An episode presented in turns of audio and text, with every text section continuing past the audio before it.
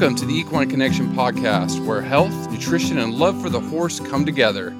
This podcast is brought to you by Tribute Superior Equine Nutrition. I'm Dr. Chris Mortensen. And I'm Dr. Nicole Rambo. Hey, Nicole, it's good to see you. How you doing? I'm doing well, Chris. How about yourself? Doing much better than last week when I had the frog in my throat. So feeling great. yeah, feeling chipper. Uh, today's exciting one because performance horses and uh, you know, this could define quite a bit of our our population of horses in the United States and around the world as a performance horse. So talking about their nutrition today, I think is going to be really, really interesting. And I think people are going to really want to listen to this one. I guess just to start it off, because you know, from a nutritionist standpoint, how do you define a performance horse? Because we could argue almost any horse is a quote unquote performance horse, right? Yeah. So if you like look in the NRC, there's not like performance horse as a category that we develop nutrients for. So I would say that any horse who does a job is a performance horse. So you have the horse at maintenance who is not doing anything. They, of course, still have nutrient requirements. We've talked about that a bunch. But then when you work into light, moderate, intense, very intense, even though not all of those horses are working crazy hard, they're still performing a job and their nutrient requirements are going to shift as a result of that. So I would say, I mean, if the horse is doing more than puttering around once a week, it would probably be categorized as a performance horse. So it encompasses mm. a lot of different horses. It's just the needs differ depending on the level of work, the type of job, all of that fun stuff. So when you talk about I guess I would ask could you define the different levels because we talk about low, medium, and high performance? Could you associate those with certain disciplines? You know, the way that the NRC defines that, Chris, is really based on level of work. A horse that's in light work, you know, they define as one to three hours per week, 40% of that at the walk, you know 50% at trot a little bit canter. So that's probably recreational riding maybe some light trail riding.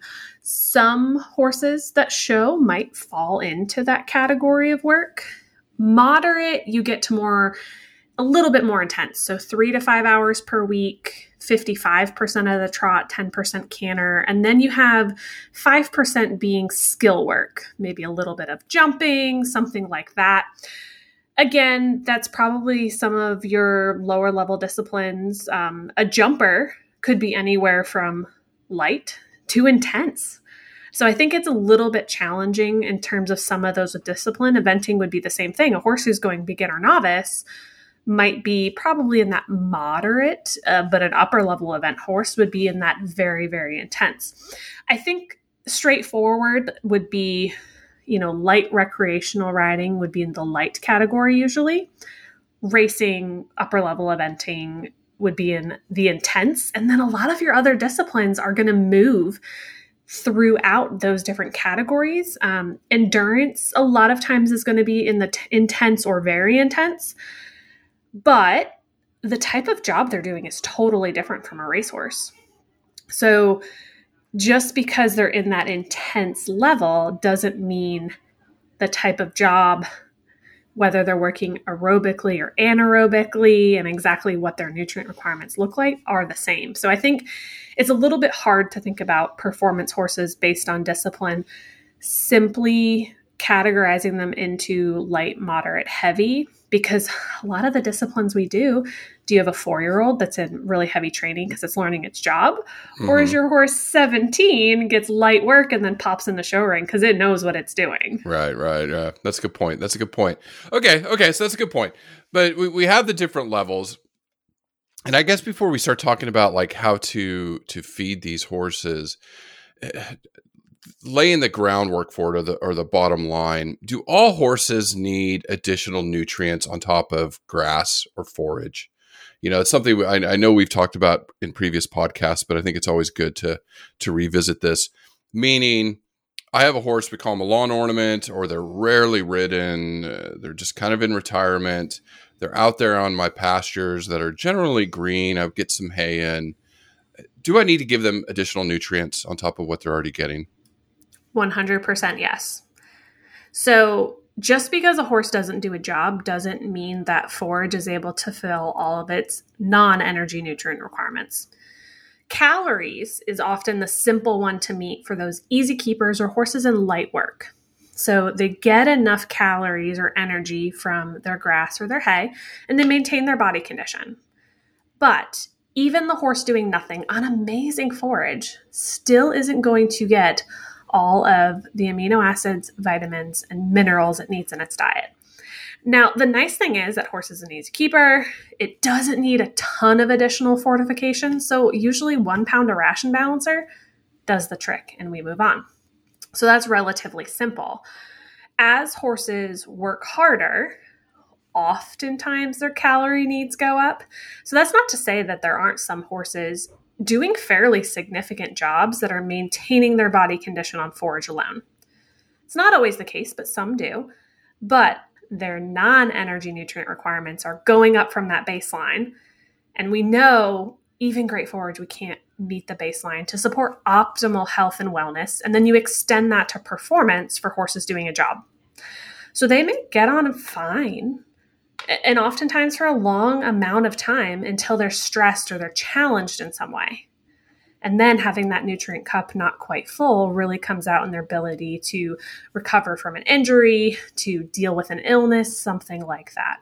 So I know all of us love our horses, whether they're doing nothing or they're doing a lot. We want to make sure we're feeding them to optimal health, wellness, extend that to performance not just the baseline. So, from that perspective, we always need to fill in gaps. The extent of the gaps does vary based on what the horse is doing. Right, right, exactly. Good way to lay that out. And even last week, you know, we were talking about selenium, and uh, you know, it doesn't matter if your horse isn't doing anything if they're on selenium deficient soils. They need that source from somewhere, or you're going to start to see some uh, detrimental uh, effects on their health. All right, so let's bring it back to performance horses. So that's good. There's the baseline. So every horse needs additional nutrients on top of forage. With our performance horses, you know, I, I guess you can. We will talk about level of performance, but what are just some of the broad nutrient requirements that go up once they start exercising and training? I think the obvious one you just mentioned was calories, but what are some of the others? Or you can talk about calories first, and I guess, and then what are some of the other nutrient categories that that do increase with performance? Sure. So, like I said, if you look at the NRC, the largest magnitude of difference when we go from light exercise to very intense exercise, the largest magnitude of difference is in energy. That horse is expending more calories to do their job. Now, that doesn't really take into consideration there's difference in basal metabolism between horses. And like I said, there are some horses that work harder who need less supplemental calories than horses doing nothing. You know, we all know the example of, you know, the easy keeper who is out there being ridden versus the hard keeper who just stands in a field and you have to feed the hard keeper more calories. So there mm-hmm. is some difference in basal metabolism, but if we look strictly based on the book, energy is your largest magnitude of difference. Other things that increase, protein increases, but in reality, what's actually increasing are their amino acid needs. So lysine is the only one we have defined. We know methionine and threonine are likely limiting as well. That's going to support muscle recovery, muscle building, all that stuff you need for the performance horse. Some macro minerals increase, calcium increases, phosphorus increases.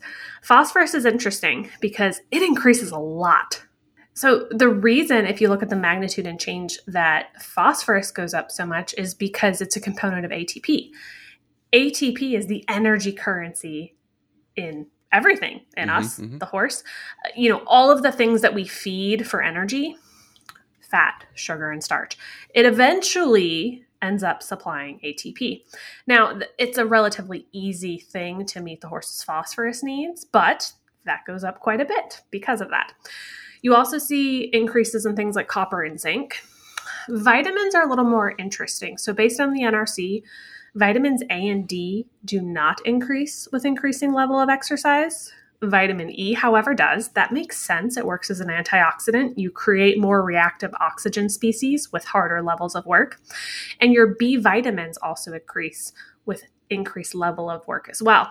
Now, the horse is going to make a lot of B vitamins in their hindgut, provided they have A, a healthy hindgut, and B, plenty of good quality forage. But for example, we add some B vitamins just in case the hindgut isn't working great, or maybe your forage isn't as great as it should be. Like that's something that in a commercially formulated feed we choose to add to kind of fill some of those stop gaps that do increase with work. Oh yeah, okay. So that's a good that's a definitely good broad picture. Now, looking at each of these categories, the next step is does the level of performance impact those needs and you you addressed it a little bit but maybe it's good for a, a review so we know definitely calories depending on me- basic metabolism uh, but amino acids is, is, that shift big between low medium and high levels of performance and some of those macronutrients do those shift you know, I actually have a nice little figure that goes a lot of times when we have a podcast, I don't know if people know this, we also have an accompanying article mm-hmm. that gets posted to our website. It's on our Facebook. So I will, if you want to visually see this, I will reference this article that you can find posted around the same time that we launch this podcast. But uh, you can see the percent increase over light work. And I think this is a good way to visualize this. So I took the horse in light work and then I compared how much each of these nutrient needs increases as we go up the levels. So, to give you an example, if we look at digestible energy, which is our calories, so when you move from light to moderate work, that increases a little bit under 20%. When you move from light to very heavy or very intense work, that increases over 70%. So that's what I'm mm. saying. It's the largest magnitude of difference. Crude protein, okay, when we move from light to moderate, only increases about 10%. The increase is almost 40% when we go from light to very heavy. So things that increase a lot are really digestible energy and phosphorus. Those are our two biggest movers you know, your copper and zinc, um, once you go from light to very heavy work, you're at, oh, let's see, zinc is about 25%. Copper actually mirrors that. So the copper and zinc lines go together, which makes sense because the ratio of those, so the amount in the diet, we keep fairly consistent, even though some bouncing around can happen and still be okay, but both of those kind of increase at the same magnitude. So it really depends on what nutrient we are talking about, what the magnitude of increase is, and it, it does vary. All right. So if we s- start looking at how to meet these needs, how they differ, I guess I just talk about because uh, this is a big one, and I know you know since we started this podcast, these are things we we've gone back and forth on, and that is managing these energy requirements and NSC. Uh, I know you wrote an article on low NSC diets for performance horses. So, so what is the best approach that you would recommend to horse owners on balancing these this increased need for energy calories, right? We used to just feed them what more grain, more starch, more sugar to to get that energy, but that shifted quite a bit in the last decade or two. Absolutely. And and this is an area that the NRC hasn't really caught up to yet. Mm-hmm, mm-hmm. So we get just a digestible energy requirement. And again, like we talked about, yeah, that's a defined requirement, but unlike copper, for example, I'm like, yep, copper, this is the minimum amount, we formulate to that digestible energy moves around a lot more just based on basal metabolism. So, yes, that's an average number, but that doesn't mean that every horse who works harder needs 50% more energy to maintain their body condition. They might need 20%, they might need 70%. Just depends on the horse. Now, when it comes to NSC, non structural carbohydrates, sugar, and starch, I will say very simply that the sweet feed corn, oats, barley of old no horse needs that. Mm. Is it cheap energy? Absolutely. But we know there are so many negative health impacts that come with feeding those super high NSC diets. Even horses who need quite a bit of sugar and starch in their diet to do their job don't need things that are 50 to 60% NSC. Mm-hmm, mm-hmm, mm-hmm. Okay. Straight oats are 55% NSC. I know. Okay. and you always told people feed oats. It's the safest feed, but that's years ago. Yeah. So yeah. we but we've learned a lot. Yeah, yeah. So it as intensity of work increases, the horse's tolerance and need for non-structural carbohydrates increases as well. So the best example of that is the racing thoroughbred. That horse is working incredibly hard. And because of the type of work they do, they not they need a lot of fast energy.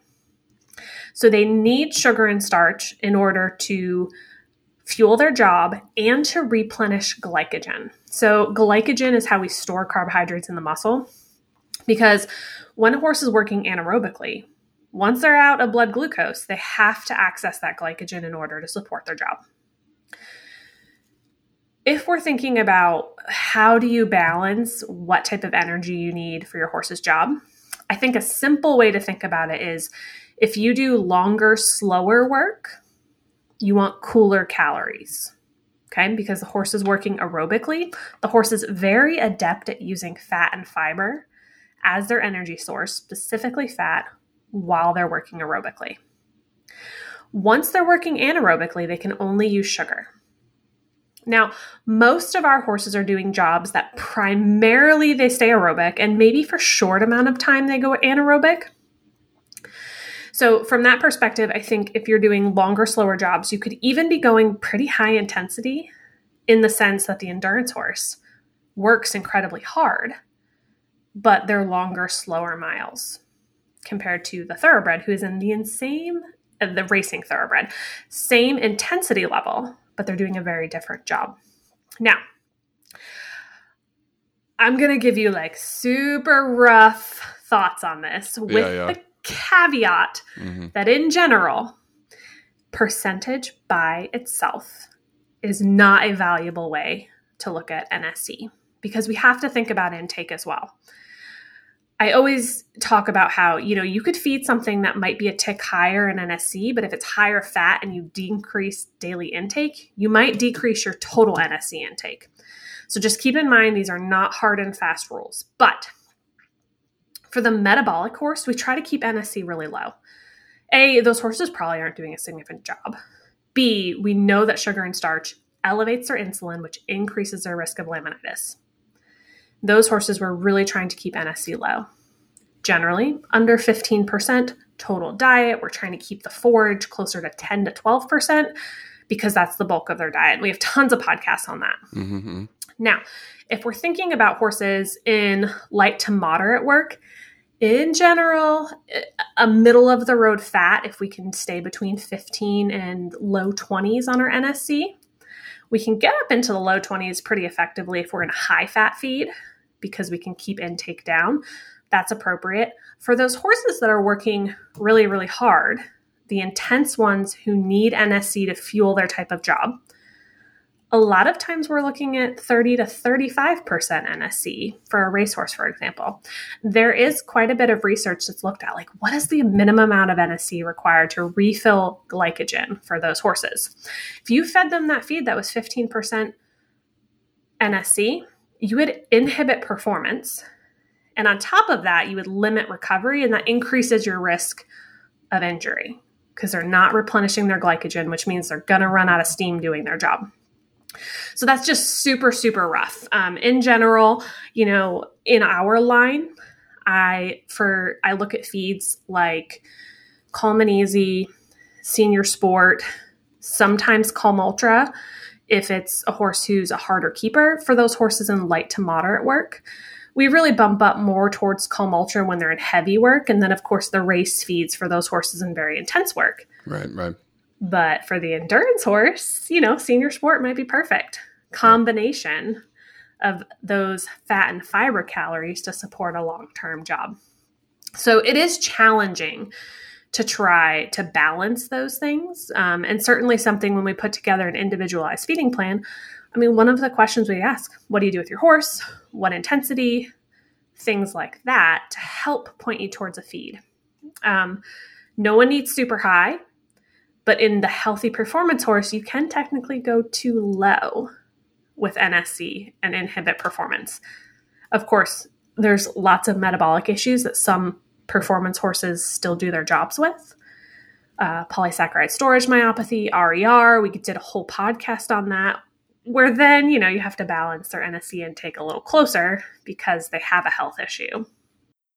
It's so complex these days. It, it's just this is why I'm thinking, sitting here thinking, okay, this is why you get paid the big bucks. You know, we to say that as an equine nutritionist, figuring this all out today, Uh, you know, compared to years and years ago, like, oh, just give them some more grain and they'll be okay. Right. No. The more we learn, the harder it is. But okay, I apologize if I made that sound really complicated. No, no, you did it. You did boil it down. You did boil it down. Especially, I love the the the cool burning calories. I love that. That was great. But yeah, go ahead. Go ahead. Okay. For the most part, it's not that hard. So, one of the things that you're doing as your horse works harder, in general, they require more calories. So you feed more and because these feeds are designed, okay, here's the minimum for a horse at maintenance, calm and easy, four pounds a day. As your horse works harder, they require more calories generally. You're going to bump it up. Now you're going to feed five, six, seven pounds of calm and easy. All your other nutrients that they need for work are increasing too. So, from that perspective, a lot of times it's relatively simple. As your horse's work level increases, we design the feeds to be able to increase all of their needs very seamlessly as they work harder. Yeah. No, you did lay it out. I was just saying, like, it's just amazing how how where we've been in in my career. You know, when I started off as an undergrad, going, "Oh, this is how you feed a horse." Okay, throw some oats, you know, throw some hay, they're good. To, oh no, now we've got NSCs and this fat percentage, and yeah, it's amazing. And and, and, and I'm glad because it's it's given us work to do in in this podcast too. So and I just want to put a reminder out there real quick too. You did mention personalized feeding plans. If you are confused or if you need help, reach out to the Tribute team. It's free. Uh, they give you free consultation. They can lay out a feeding plan for you. Uh, the link's always in the show notes. Uh, before we sign off, Nicole, any final tips? So I'd say in general, don't make it too complicated. So if we choose the right feed, we shouldn't have to add a lot of extra stuff to support the performance horse's needs. One area that's a little challenging is if you have the easy keeping performance horse. So you have a horse that's doing a moderate level job but doesn't need extra calories. Ration balancers are for those horses too. So I have a lot of mm-hmm. horses who are performance horses that eat essential K because they have those increased nutrient needs protein, copper, zinc, vitamins, they need those even if they don't need the calories. And if you have a horse that kind of falls in the middle, something we do a lot is if you're at the lower end of, let's say you're only feeding four pounds of easy, and you're like, my horse is working pretty hard. Is this covering it? Maybe not, but we can add a half or one pound of essential K on top of that to meet all of those other needs. So I really like thinking about needs separately. So the non energy nutrient needs, are we meeting those? and then thinking separately about the calories. Because if we just focus on calories, a lot of times we don't supply all of what we need for the relatively easy keeping performance horse. And that's important for muscle recovery, all of those things to help them do their jobs. And that's what we want at the end of the day. Make it easy for a horse to work with us to do our desired discipline. Absolutely, absolutely. Well, thank you for listening. I think this is something we're gonna we're gonna address again in the future because it there's just it brings up so many things. And if you have any ideas or specifics from this podcast that you'd like to learn more about, please visit us on social media. Go to Facebook or email us and let us know the topics you're interested in hearing more about, and we will add them to our list. But uh, fascinating as always. Thank you for listening, and uh, thanks for explaining that today, Nicole. Thanks, Chris.